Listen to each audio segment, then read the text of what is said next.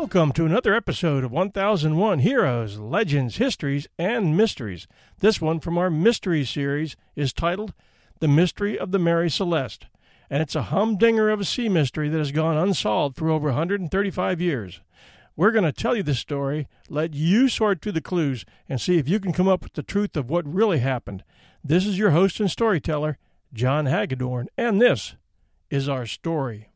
The Mary Celeste was an American merchant brigantine that was discovered on December 4th, 1872, off the Azores Islands, sailing with no one on board and with her lifeboat missing.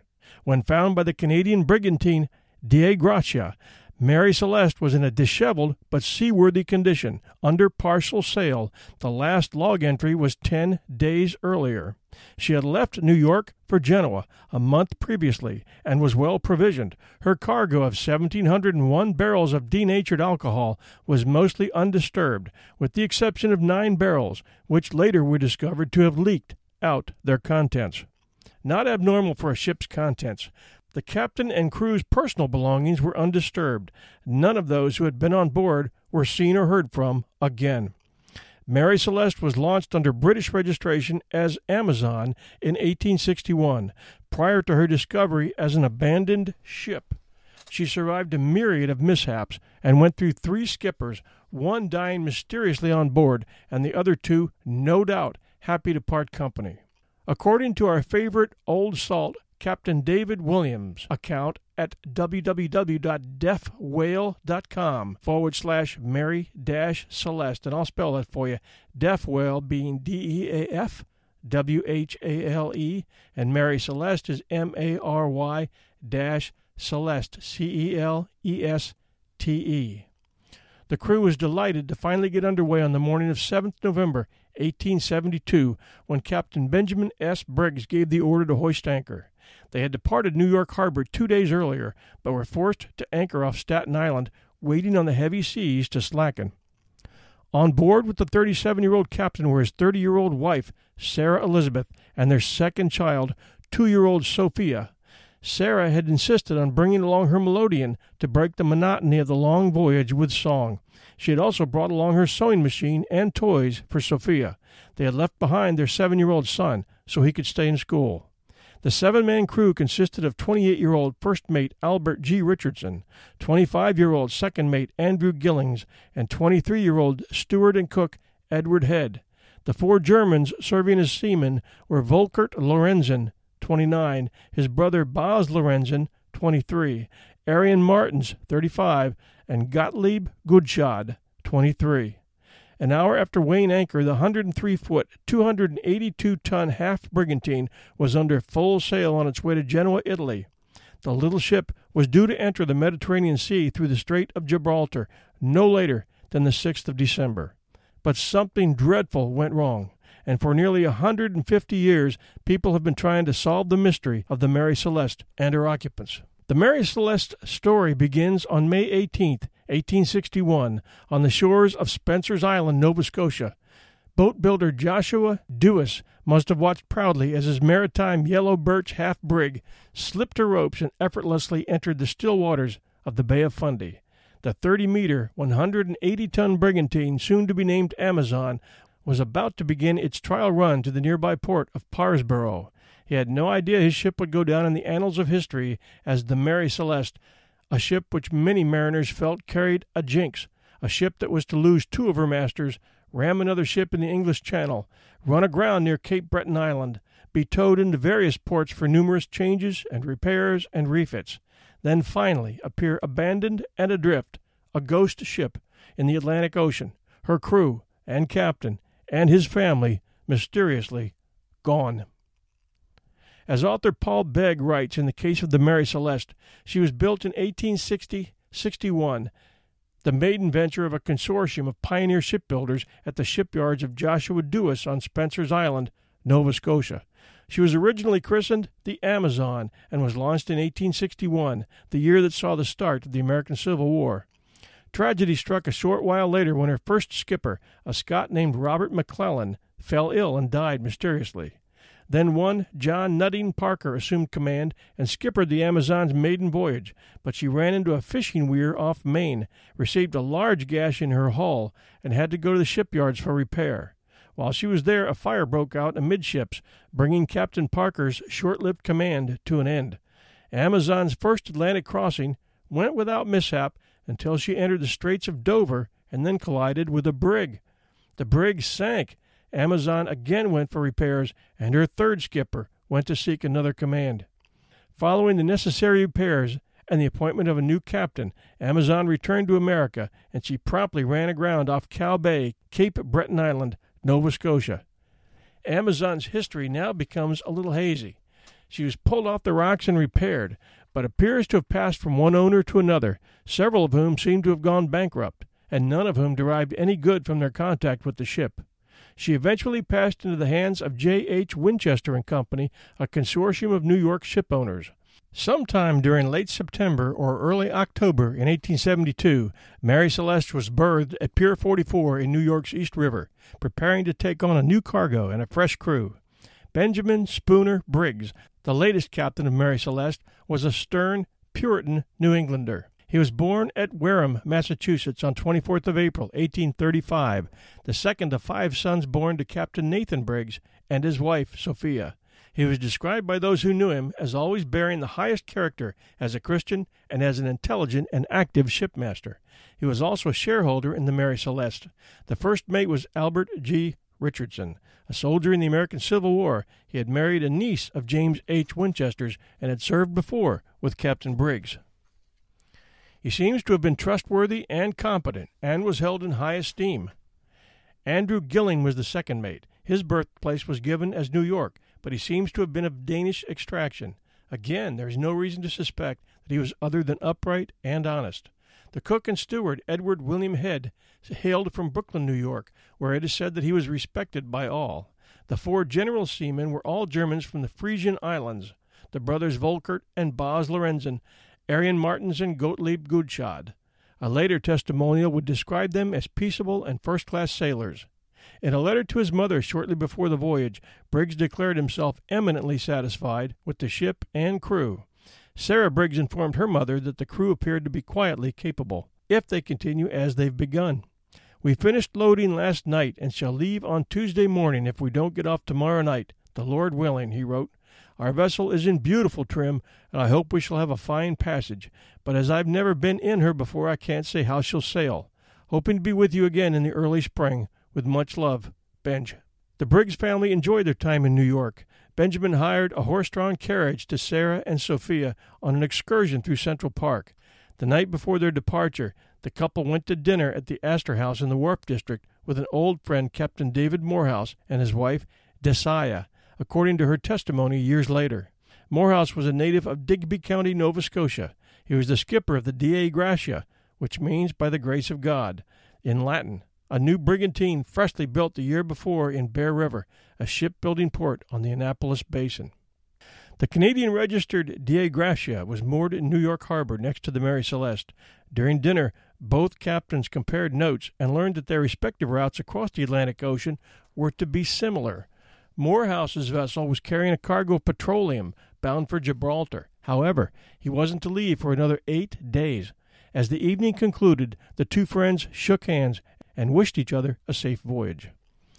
As previously mentioned, but worth repeating, making the voyage into the unknown were Captain Briggs' wife, Sarah Elizabeth, the daughter of the preacher of the Congregational Church in Marion, Massachusetts, and one of their two children, 2-year-old Sophia Matilda. The elder child, their son Arthur Stanley, remained at home. Thus read the ship's list, giving the names of those who sailed and were doomed to vanish without a trace. Late on Saturday, the 2nd of November, 1872, Mary Celeste's cargo was loaded and made secure. She carried 1,701 barrels of denatured alcohol, being shipped by Meissner, Ackerman and Company, merchants of New York, to H. Mascarenhas and Company of Genoa, Italy. Early on the 5th of November, the Sandy Hook pilot ship towed Mary Celeste from Pier 44 to the lower bay off Staten Island, New York. The Atlantic was particularly stormy for the time of year, and Briggs was forced to drop anchor for 2 days before he dared to venture out to sea on the 7th of November. but although Mary Celeste herself would make many more voyages, it was the last time anyone would see this particular crew. As the Mary Celeste departed, the Canadian Dei Gratia lay in nearby Hoboken, New Jersey, awaiting a cargo of petroleum destined for Gibraltar. Her captain, David Morehouse, previously mentioned, and his first mate, Oliver Deveau, were Nova Scotians, both highly experienced and respected seamen. The Dei Gratia departed for Gibraltar on November 15th, 8 days after the Mary Celeste, following the same general route. At about 1 p.m. on Wednesday, December 4th, 1872, land time, Thursday, December 5th, sea time, Dei Gratia had reached a position of 38 degrees 20 north, 17 degrees 15 west, midway between the Azores and the coast of Portugal. As Captain Morehouse came on deck, the helmsman reported a vessel about 6 miles distant, heading unsteadily towards Dei Gratia. The ship's erratic movements and the odd set of her sails led Morehouse to suspect something was wrong. Hi, everyone. The holiday season is upon us, and I'll be glued to the telly for BritBox on many a night. I've already shared with you the fact that I keep up with Father Brown and Poirot at BritBox. I also check out their new stuff, like the new series Archie, which tells the story of Archie Leach, otherwise known to millions of filmgoers as Cary Grant. This story comes from his daughter Jennifer Grant and ex-wife Diane Cannon. It's a series. The performance of Jason Isaacs, who plays Cary Grant, is top-notch. I highly recommend it. You can only find it on my favorite TV, BritBox. Sign up to BritBox today to stream Archie and other fan favorites today from any device. I have a special limited-time offer for my U.S. and Canadian listeners. Get 50% off your first month when you sign up for a monthly plan, but only if you go to BritBox.com and use my promo code 1001Stories. At checkout. Don't wait. Get 50% off your first month. Just use promo code 1001Stories at BritBox.com. Try it. You'll like it. As the vessels drew close, he could see no one on deck, and receiving no reply to his signals, sent DeVoe and second mate John Wright to investigate. Having established from the name on her stern that she was the Mary Celeste out of New York, the pair climbed aboard, where they found the ship deserted. The sails, partly set, were in poor condition, some missing altogether, and much of the rigging was damaged, with ropes hanging loosely over the sides. The main hatch cover was secure, but the fore and lazarette hatches were open, their covers beside them on the deck. The ship's single lifeboat, which had apparently been stowed across the main hatch, was missing, while the binnacle housing the ship's compass had shifted from its place, its glass cover broken. There was about 3.5 feet of water in the hold, a significant but not alarming amount for a ship this size. A makeshift sounding rod, which is a device for measuring the amount of water in the hold, was found abandoned on the deck. The last entry on the ship's daily log, found in the mate's cabin, was dated at 8 a.m. on November 25th, 9 days earlier. It recorded Mary Celeste's position then as 37 degrees 01 north, 25 degrees 01 west, off Santa Maria Island in the Azores, nearly 400 nautical miles from the point where the Dei Gratia encountered her. DeVoe saw that the cabin interiors were wet and untidy from water which had entered through doorways and skylights, but were otherwise in reasonable order. In Briggs's cabin, DeVoe found personal items scattered about, including a sheathed sword under the bed, but most of the ship's papers, together with the captain's and navigational instruments, were missing. Galley equipment was neatly stowed away. There was no food prepared or under preparation, but there were ample provisions in the stores. There were no obvious signs of fire or violence. The evidence indicated an orderly departure from the ship by means of the missing lifeboat. Additional information providing us with facts needed to solve the mystery of the abandoned ship and the fate of her occupants is offered here by Captain David Williams. The boarding crew noticed her jib and foretopmast staysail set on a starboard tack. The foresail and the upper foretopsail had been mostly blown away. The standing rigging was in good order, but some of the running rigging was also blown away. Her masts, yards, and spars, and anchors and chains were all right. A stout rope about 100 meters long, used to hoist the outer end of the gaff sail called a main peak halyard, was broken, and most of it missing. The main staysail was lying loose on the forward house, and all the rest of the sails were furled. The bilge pump, positioned just forward of the mainmast, was found in good working condition. However, Deveau noticed that the sounding rod used to measure water in the bilge was laying on the deck. Next to the rod was a valve that had been removed from one of the two large bilge tubes feeding down to the bilge. Deveau testified that the valve had to be taken out so that the sounding rod could be lowered down the bilge tube to measure the water. Deveau testified that he dropped the rod down the open tube and found 3 1/2 feet of water in her, an amount that would not have been noticed above her cargo except by using the sounding rod. There was a foot of water swashing around on the galley floor in the forward house.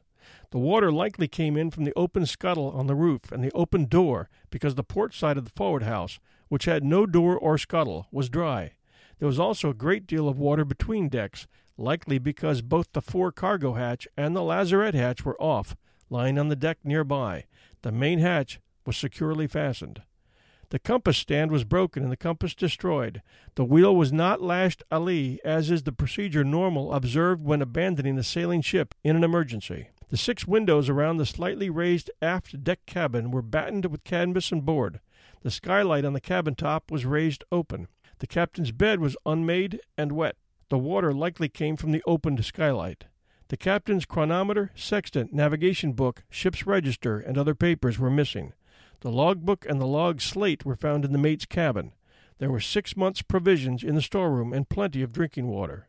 We know the food and water was not contaminated because the salvage crew ate and drank from these supplies when they sailed the ship to port. On inspecting the forward house, Oliver Deveau found the door open. In addition, the scuttle hatch covering the hatchway and the roof of the galley was off. However, the small windows around the raised portion of the forward house were shut. No cooked food was found anywhere on the vessel. The pots and pans were cleaned and stored properly. However, the large cast-iron galley stove had been lifted up by some strange force and set down out of place, no longer resting inside the 4 heavy chocks that secured each leg of the stove to the galley floor. The heavy water cask, normally chocked down on the deck to prevent it from sliding when the ship was heeled over in a strong wind, was also found moved about, as if some powerful force had acted upon it. The crew's clothing was left behind. Their rain gear, boots, and even their smoking pipes were found near their berths in the forecastle. There was no sign of fire or smoke damage anywhere on board, nor was any evidence found that the ship had nearly capsized. Her hull appeared in good condition and was described as nearly new. The boarding party concluded that the Mary Celeste was in good sailing order. Only the small yawl lashed on top of the main hatch was gone. A section of railing running alongside was also removed to allow launching of the boat over the side. Deep cuts in the wooden railing and on the top of the hatch where the yawl had been stored indicated that the crew had used an axe to cut the yawl loose rather than take the time to untie it properly. The evidence was clear. Captain Briggs and his family and crew had abandoned the Mary Celeste in great haste. Deveau reported these findings to Morehouse, who agreed to bring the derelict into Gibraltar, 600 nautical miles away. Under maritime law, a salvor could expect a substantial share of the combined value of vessel and cargo, depending on the degree of danger inherent in the salvaging. Dei Gratia's complement of 8 was divided between the 2 vessels. Deveau and 2 experienced seamen were assigned to Mary Celeste, leaving Morehouse and 4 others with the Dei Gratia. The weather was relatively calm for most of the way to Gibraltar, but with each ship seriously undermanned, progress was slow. Dei Gratia reached Gibraltar on 12th December, 1872, and the Mary Celeste, which had encountered fog, arrived on the following morning. She was immediately impounded by the Vice Admiralty Court, preparatory to salvage hearings. Deveau wrote to his wife that the ordeal of bringing the ship in was such that I can hardly tell what I am made of, but I do not care so long as I got in safe. I shall be well paid for the Mary Celeste. The salvage court hearings began in Gibraltar on December 17, 1872, under James Cochrane, the Chief Justice of Gibraltar. The hearing was conducted by Frederick Solly Flood, Attorney General of Gibraltar, who was also Advocate General and Proctor for the Queen in her Office of Admiralty. Flood had been described by historians of the Mary Celeste affair as a man, quote, whose arrogance and pomposity were inversely proportional to his IQ, unquote, and as, quote, the sort of man who, once he had made up his mind about something, couldn't be shifted, unquote. The testimonies of Deveau and Wright convinced Flood unalterably that a crime had been committed, a belief picked up by the New York Shipping and Commercial List on December 21. Quote, "The inference is that there has been foul play somewhere and that alcohol is at the bottom of it. Keep in mind, as you're gathering facts, that this cargo is denatured alcohol, non-drinkable, but Mr. Flood somehow overlooked this detail." On December 23rd, Flood ordered an examination of the Mary Celeste, which was carried out by John Austin, surveyor of shipping, with the assistance of a diver, Ricardo Fortunato. Austin noted cuts on each side of the bow, caused, he thought, by a sharp instrument, and found possible traces of blood on the captain's sword. His report emphasized that the ship did not appear to have been struck by heavy weather, citing a phial of sewing machine oil found upright in its place. Austin did not acknowledge that the phial might have been replaced since the abandonment, nor did the court raise this point. Fortunato's report on the hull concluded that the ship had not been involved in a collision or run aground. A further inspection by a group of Royal Naval captains endorsed Austin's opinion that the cuts on the bow had been caused deliberately. They also discovered stains on one of the ship's rails that might have been blood, together with a deep mark possibly caused by an axe. These findings strengthened Flood's suspicions that human wrongdoing, rather than natural disaster, lay behind the mystery. On January 22, 1873, he sent the reports to the Board of Trade in London, adding his own conclusion that the crew had got at the alcohol, he ignored its non-potability, and murdered the brig's family and the ship's officers in a drunken frenzy. They had cut the bows to simulate a collision, then fled in the yawl to suffer an unknown fate. Flood thought that Morehouse and his men were hiding something, specifically that Mary Celeste had been abandoned in a more easterly location, and that the log had been doctored. He could not accept that Mary Celeste could have traveled so far while unmanned. James Winchester arrived in Gibraltar on January 15th to inquire when Mary Celeste might be released to deliver its cargo. Flood demanded a surety of $15,000, money which Winchester did not have. He became aware of rumors that Flood thought he might have deliberately engaged a crew that would kill Briggs and his officers as part of some conspiracy. On January 29th, during a series of sharp exchanges with Flood, Winchester testified to Briggs's high character and insisted that Briggs would not have abandoned the ship except in extremity. Thereafter, Flood's theories of mutiny and murder received two significant setbacks. First, scientific analysis of the stains found on the sword and elsewhere on the ship concluded that they were not blood. A second blow followed in a report commissioned by Howard Sprague, the American consul in Gibraltar, from Captain Schufelt of the U.S. Navy. In Schufelt's view, the marks on the bow were not man-made, but came from the natural actions of the sea on the ship's timbers. With nothing concrete to support his own suspicions, Flood reluctantly released Mary Celeste from the court's jurisdiction on February 25th. 2 weeks later, with a locally raised crew headed by Captain George Blatchford from Massachusetts, she left Gibraltar for Genoa. The question of the salvage payment was decided on April 8th when Cochrane announced the award. £1,700, or about one-fifth of the total value of ship and cargo. This was far lower than the general expectation. One authority thought that the award should have been twice or even three times that amount, given the level of hazard in bringing the derelict into port. The investigative journalist MacDonald Hastings says that the judge could scarcely have made a meaner judgment. Cochrane's final words were harshly critical of Morehouse for his decision, earlier in the hearing, to send Dei Gratia under Deveau to deliver its cargo of petroleum, although Morehouse had remained in Gibraltar at the disposal of the court. Cochrane's tone carried an implication of wrongdoing which, says Hicks, ensured that Morehouse and his crew would be under suspicion in the court of public opinion forever. In 1931, an article in the Quarterly Review suggested that Morehouse could have lain in wait for the Mary Celeste, then lured Briggs and his crew aboard the Dei Gratia and killed them there. Paul Begg, in his account of the mystery, comments that this theory ignores undisputed facts. Dei Gratia left New York 8 days after Mary Celeste, was a slower ship, and would not have caught Mary Celeste before the latter reached Gibraltar. Another theory posits that Briggs and Morehouse were conspirators involved in a scheme to share the salvage proceedings. The unsubstantiated friendship between the two captains has been cited by commentators as making such a conspiracy plausible. Hicks comments that, if Morehouse and Briggs had been planning such a scam, they would not have devised such an attention-drawing mystery. and also asks why, if Briggs was intending to disappear permanently, he left his son Arthur behind.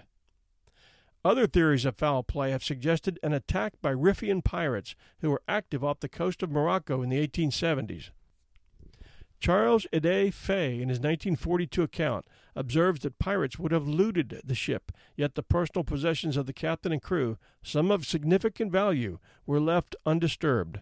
In 1925, the historian John Gilbert Lockhart surmised that Briggs, in a fit of religious mania, had slaughtered all on board and then killed himself. In a later edition of his book, Lockhart, who had by then spoken to Briggs's descendants, apologized and withdrew this theory.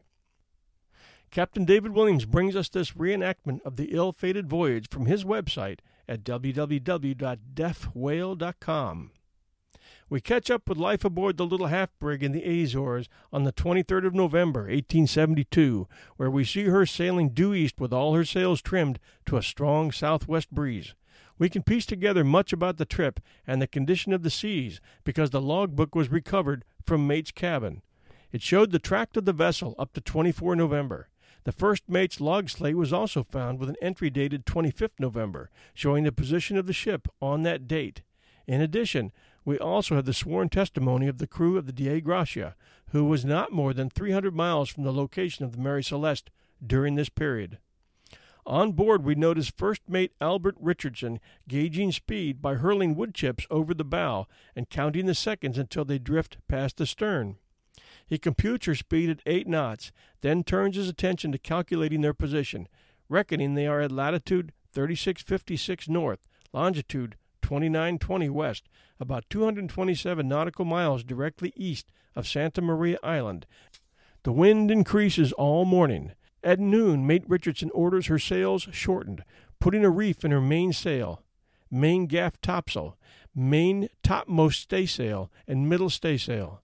As the afternoon progresses and the wind continued to strengthen, one at a time, he has the crew furl the main staysail, 4 royal, 4 topgallant, and flying jib.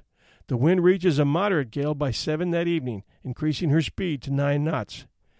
The night ahead, promising to be a stormy one, Mate Richardson consults with the captain, and together they see to it that all hatches are secured and that all the 6 windows around the cabin are battened tight with canvas and boards. At 8 p.m., when the first watch comes on duty, the storm is raging, making it necessary to put a reef in her foresail and double reef in her upper topsail and furl her lower topsail. Midnight passes, and they progress steadily. 1 o'clock, 2 o'clock, and 3 o'clock. The entry against each hour reads the same, 8 knots. Soon the first streaks of dawn will be visible. At 5 a.m., the logbook reads, "Made the island of St. Mary's, bearing east-southeast." Santa Maria Island was known as St. Mary's in the late 1800s. The point of land observed by the vessel's watch, using this bearing, was probably near Ponta Cabrestante on the northwestern extremity of the island. The fact that the ship had been pushed forcefully along by a gale blowing hard out of the southwest is supported by the course taken by Captain Briggs around Santa Maria Island. The Strait of Gibraltar, entrance to the Mediterranean Sea, lies on a latitude 60 miles south of his present position. Therefore, the most direct would be to go south of Santa Maria Island. Yet, Captain Briggs steers the little brigantine north of the island. Why? The obvious reason would be to get on the lee shore and take a break from the rough seas. Maybe the captain's daughter, Sophia, was sick and had been crying the entire night. Maybe he promised Sarah a break from the pounding sea. Maybe the crew was demanding a hot food. The sea had been so rough the last few days that cook Edward Head was not likely able to fire the galley stove, let alone cook a meal. If you have ever been on a sailing vessel of this size during a heavy wind, you would know better than to ask the cook for hot food. Cooks on sailing vessels are no different today as they were 130 years ago. No cooking whatsoever goes on during a gale. It was 5 a.m. when they spotted Santa Maria, and 8 a.m. when the eastern point of the island bore south-southwest 6 miles distant. The trip along the 10-mile breadth of the Santa Maria had taken 3 hours, and then they dropped anchor for several hours. Or she slowly sailed about in the area with only the jib and 4 topmast staysail to hold her in place. It was likely around 6 a.m. when the cook, knowing that they would soon be on the lee side of the island, started a fire in the galley stove. Sometime after 8 in the morning on the 25th, something dreadful happened on board the Mary Celeste, causing an experienced master mariner to place his wife and 2-year-old daughter and 7 other adults beside himself into a yawl with a limited freeboard, and hastily abandon a perfectly seaworthy 101-foot, 282-ton vessel. The captain had to believe, as everyone else, that staying aboard the Mary Celeste was extremely dangerous. As the Dei Gratia salvage crew noted, most of the sails were furled when the Mary Celeste was found, which leads one to believe that whatever had happened on board happened moments before they departed the lee side of Santa Maria. Likely, while hoved to near shore or anchored, Sarah tended to Sophia as the cook prepared their first hot meal in days. After the crew ate, they took a well-deserved smoke break, and the cook cleaned the pots and stowed things away. Then, sometime after 8 a.m., the captain gave the orders to pump the bilges and run up the sails, putting order back into the Mary Celeste. Knowing their new course to be a safe one, he took his wife and retired for a nap, leaving the first mate in charge with instructions to call him only if needed. We know this because the captain's bed was reported unmade, something that never happened on board a well-run ship in 1872, unless the captain was in the bed or intended to go back to it later. The seaquake erupted just as Mary Celeste was about to depart. The ship shook violently, knocking her wooden compass stand over and breaking the compass housing. The up-and-down motion bounced the large drinking water cast loose from its chocks on the main deck and danced the huge cast-iron galley stove out of place, likely flinging open the stove door or bouncing one of the top lids off to the side, allowing smoke and embers to whirl out of the stove. The severe vibrations also jarred the barrels of alcohol she carried, loosening the stays on 9 barrels, spilling almost 500 gallons of raw alcohol into the bilge. The men pumping the bilge must have been knocked off their feet because they stopped what they were doing, leaving the sounding rod and bilge valve on the deck. The sailors up in the rigging, in the process of setting the foresail and upper and lower topsail, might have been jolted so hard that they fell into the sea or landed hard on the deck, showing reason why the 4 lower topsail was only partly set. The foresail gear was left dangling, explaining why the gear was later found broken with the clew lines and bunting gone. The fore braces on the port side were placed out of order, no doubt due to the hysteria of the men. Some of the other running rigging was left hanging loose for the same reason, which explains why 2 sails apparently tore away from the yards and blew overboard during the time the Mary Celeste sailed as a ghost ship. Arthur Bradford was right in his book, Williams continues, when he said the cause of the disaster was an outside destructive force, not something within the ship. However, he made a mistake in developing his waterspout theory by assuming the blown-away sails meant only one thing, excessive wind. He never reasoned that, in a normal breeze, a loose flapping sail could be torn away and or ripped to shreds within a few days if not set properly. The leading theory up until Bradford published his book was that alcohol fumes were somehow responsible. He belittled this idea by pointing out that, if any alcohol that leaked into the bilge, it would be mixed with water and pumped out every day when the bilge was tended. If there had been an alarming amount of alcohol in the bilge water, Bradford reasoned, the seamen would have notified the captain and they would have vented the bilge at all cost. The alcohol expert consulted by Bradford added that, in his opinion, had there been a dangerous alcohol leak, there would have been an explosion and a fire, leaving no doubt as to the cause of the abandonment. No one reasoned that a violent shaking of the cargo during a seaquake would cause 9 barrels of alcohol to empty into the bilge in less than a minute. There can be little doubt the hull of the Mary Celeste, like an echo chamber, thunderously reverberated the hammering on her bottom planks, inciting the God-fearing crew to think Judgment Day had arrived. To make matters worse, the vibrations likely caused mental confusion, making it more difficult for the officers to decide on the proper action. In such a moment, one would also wonder how well the German crew understood orders yelled at them in English. Before the first shocks ended, the entire ship began to permeate with alcohol fumes. Fearful of an explosion, the crew dropped whatever they were doing and ran to open the forehatch to inspect the cargo, throwing the hatch cover to the side. They also quickly opened the lazarette hatch and the fore and aft skylights in an attempt to air out the lower decks. However, they did not open the main hatch in agreement with the evidence because, at this point in time, the yawl was still latched to the cover. Shortly after the main shocks, the aftershocks began, and more smoke, embers, and sparking bits of burning wood bellowed from the hot stove.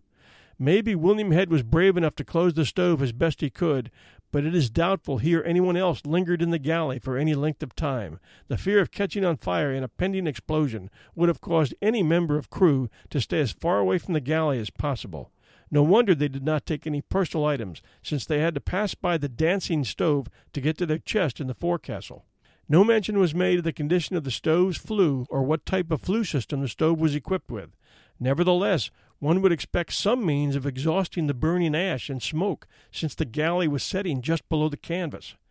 Whatever matter of exhaust the stove was equipped with was likely lost when it was shaken from its chocks. Other safety standards, such as shielding and other means of fire prevention, was also likely breached when the stove was bounced up and down on the galley floor. Under such a situation, the alcohol fumes could explode at any second, and everyone knew it. Captain Briggs did the only rational thing he could do. He yelled out the orders to abandon the Mary Celeste. In a mad dash, someone grabbed an axe and quickly cut the yawl loose from the main hatch, and everyone helped drag it over to the starboard rail. At this point, the man with the axe grabbed the main peak halyard from the belaying pin in the pin rack, played out a good section, placed the line on the rail, and whacked it through at the same time, making a deep cut into the rail. He let the loose end go, took the end of the line he had just cut off the halyard, and tied it to the yawl. They heaved the yawl over the starboard side and secured it with the line cut from the halyard. The captain put his wife and daughter in the small boat, snatched his chronometer, sextant, and the ship's papers, and jumped in. The crew joined them.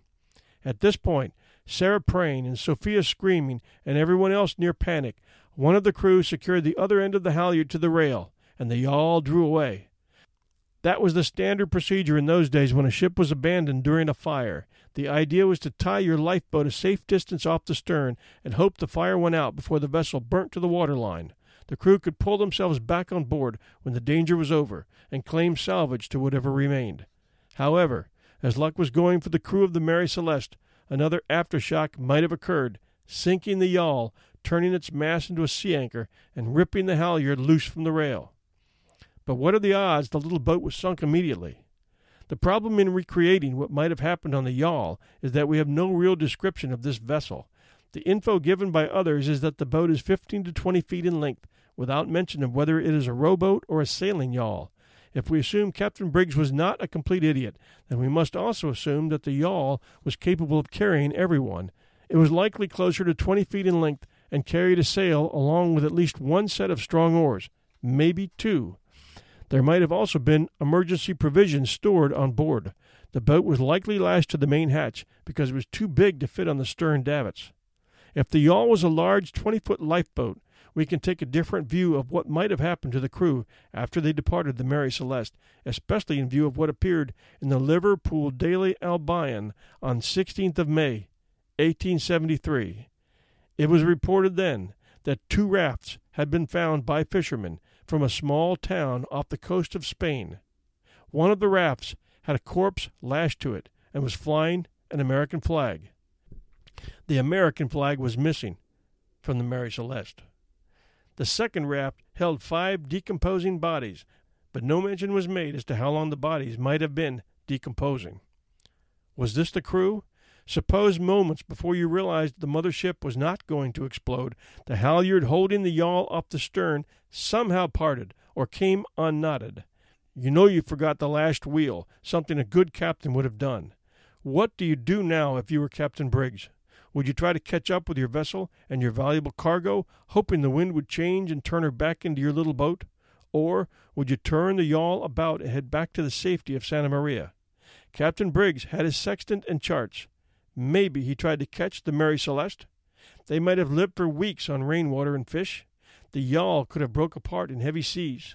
The survivors could have lashed together two crude rafts and drifted for a long time before being found off the coast of Spain. Mary Celeste sailed on 370 nautical miles in a westerly direction as a ghost before being found 9 days later. Those who think it impossible for her to travel so far in such a short period with only two small sails set should realize that she was carried more by the Azores current than by the wind. The main Gulf Stream passes close to the Grand Banks, south of Newfoundland, where it branches into two currents, the North Atlantic and the Azores currents. The North Atlantic turns north just east of Newfoundland and flows east toward the British Isles. The Azores current flows east at about 2 nautical miles per hour past the Azores Islands towards the shores of Portugal before turning south. Carried by this current, the Mary Celeste could have traveled up to 50 nautical miles per day, making it reasonable that a Dei Gratia came upon her where she did. Thank you, Captain Williams, for a good theory and a very plausible explanation. The New York World of January 24, 1886, drew attention to a case where a vessel carrying alcohol had exploded. The same journal's issue of February 9, 1913, blamed loss of alcohol through several porous barrels in Mary Celeste's cargo for creating gases that may have caused or threatened an explosion in the hold. Oliver Cobb was a strong proponent of this theory as providing a sufficiently alarming scenario: rumblings from the hold, the smell of escaping fumes, and possibly an actual explosion, for Briggs to have ordered the evacuation of the ship. Lack of damage from an explosion weakens the case, but in 2006 an experiment was carried out for Channel 5 television in England by Andrea Sella of University College London. He built a model of the hold with paper cartons representing the barrels. Using butane gas, he created an explosion which caused a considerable blast and ball of flame, but contrary to expectation, no fire damage within the replica hold. What we created was a pressure wave type of explosion. There was a spectacular wave of flame, but behind it was relatively cool air. No soot was left behind, and there was no burning or scorching. Cobb believed that the transfer to the yawl may have been intended as temporary. He speculated from Devoe's report on the state of the rigging, and the ropes from the ship's main halyard may have been used as a tow line, attaching the yawl to the ship. Thus, when the danger had passed, the company could return on board. The theory supposes that the line parted and Mary Celeste sailed away empty, while the yawl foundered with its occupants.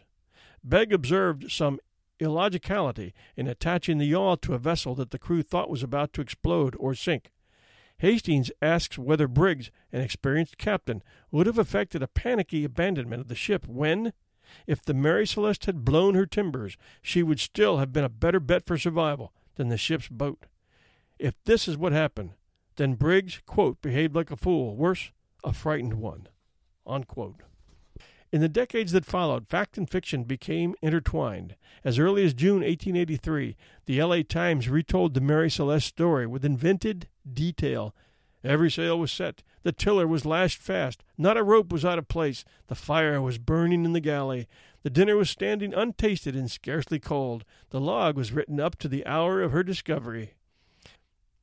20 years later, in the November 1906 Overland Monthly and Out West magazine, Mary Celeste was recorded as drifting off the Cape Verde Islands, some 1,400 nautical miles south of the actual location. Among many inaccuracies, the first mate was a man named Briggs, and there were live chickens on board. The most influential retelling, which according to many commentators ensured that the Mary Celeste affair would never be forgotten, was the story in the January 1884 issue of the Cornhill magazine. This was an early work of author Conan Doyle, then a 25-year-old ship's surgeon. Doyle's story, entitled J. Habakkuk Jepson's Statement, did not adhere to the facts. He renamed the ship Marie Celeste. The captain's name he gave was J.W. Tibbs. The fatal voyage took place in 1873 and was from Boston to Lisbon. The vessel carried passengers in the story, among them the Epiphanes Jepson. In the story, another passenger, a fanatic named Septimus Goring, with a hatred of the white race, has suborned members of the crew to murder Tibbs and take the vessel to the shores of Western Africa. Here, the rest of the ship's company is killed, save for Jepson, who is spared because he possesses a magical charm that is venerated by Goring and his accomplices. Author Conan Doyle had not expected his story to be taken seriously, but Sprague, still serving as the U.S. consul in Gibraltar, was sufficiently intrigued to inquire if any part of the story might be true. In 1913, The Strand magazine provided another alleged survivor's account, from one Abel Fosdick, supposedly Mary Celeste's steward. In this version, all on board except Fosdick were drowned or eaten by sharks when a temporary platform on which they had crowded to watch a swimming contest collapsed into the sea. Unlike Doyle's story, this was proposed by the magazine as a serious solution to the enigma, but it contained many simple errors. Griggs for Briggs, boys for Morehouse, Briggs's daughter as a 7-year-old child rather than a 2-year-old, a crew of 13, and an ignorance of nautical language. Many more people were convinced by a plausible literary hoax of the 1920s perpetrated by an Irish writer, Lawrence J. Keating, again presented as a survivor's story, one John Pemberton. This told a complex tale of murder, madness, and collusion with the Dei Gratia. It included basic errors such as using Doyle's name Marie Celeste and misnaming key personnel. Nevertheless, the story was so convincingly told that the New York Herald Tribune of July 6, 1926, thought its truth beyond dispute. Hastings describes Keating's hoax as an impudent trick by a man not without imaginative ability.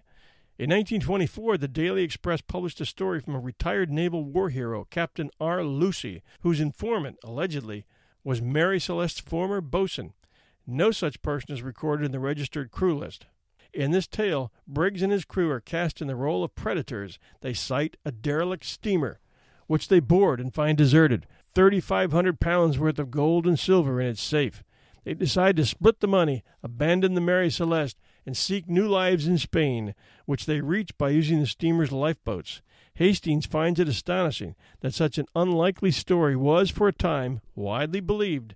Readers, he says, were fooled by the magic of print.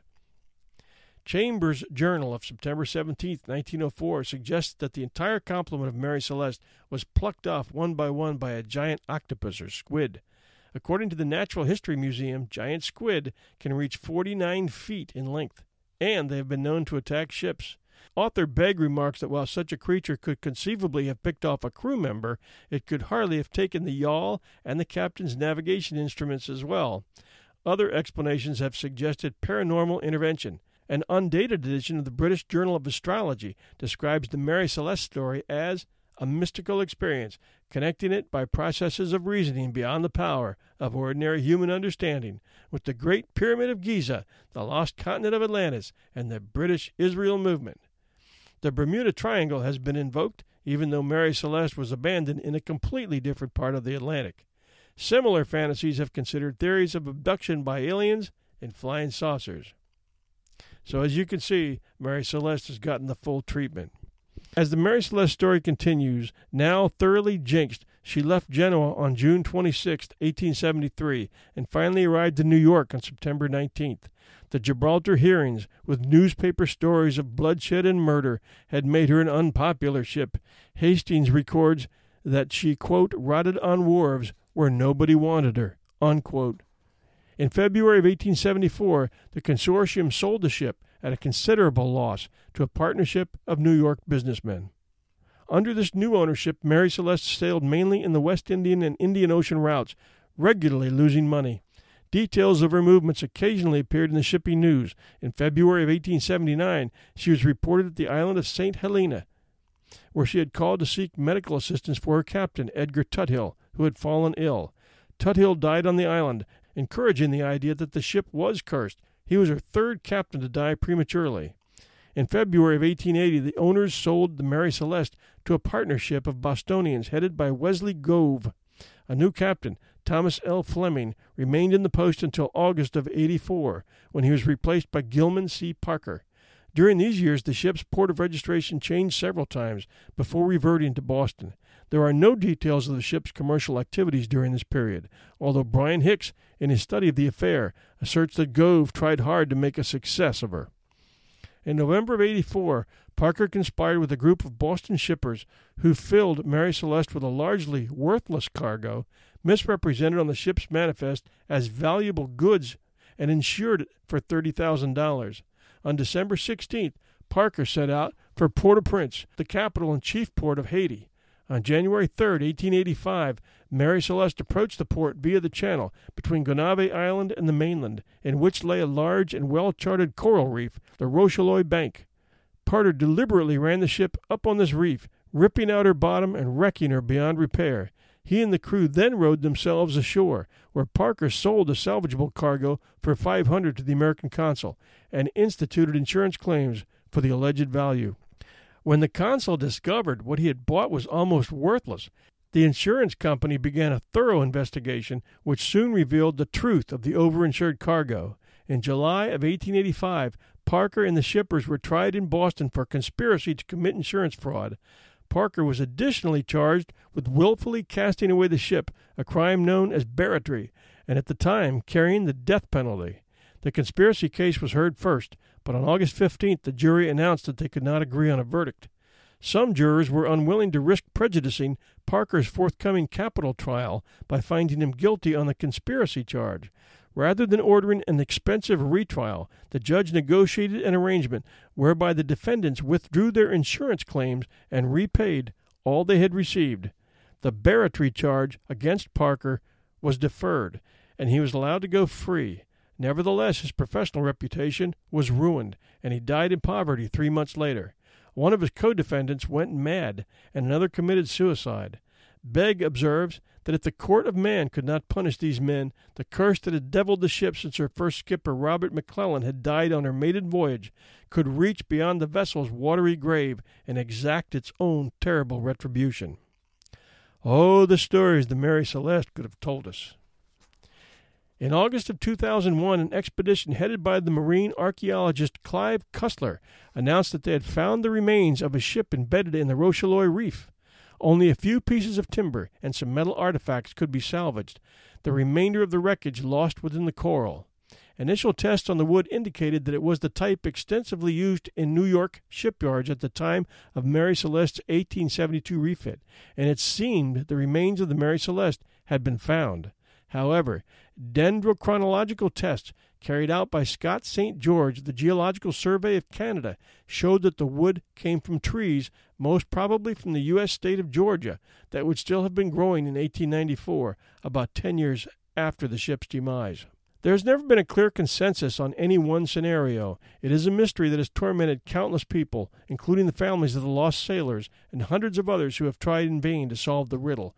The ghost ship may be the best example of the old proverb that the sea never gives up its secrets. Thank you for joining us at 1001 Heroes, Legends, Histories, and Mysteries. You can find all our episodes at 1001storiespodcast.com and join in the conversations at facebook.com/1001heroes. 1001 Heroes is now listened to in over 150 countries around the world, and that's all thanks to you. We ask you to share our show with your friends so we can grow. Facebook is a great way to share because our shows are all there at facebook.com/1001heroes. That's all for now. Thanks for listening. This is your host and storyteller, John Hagedorn, and this is our story.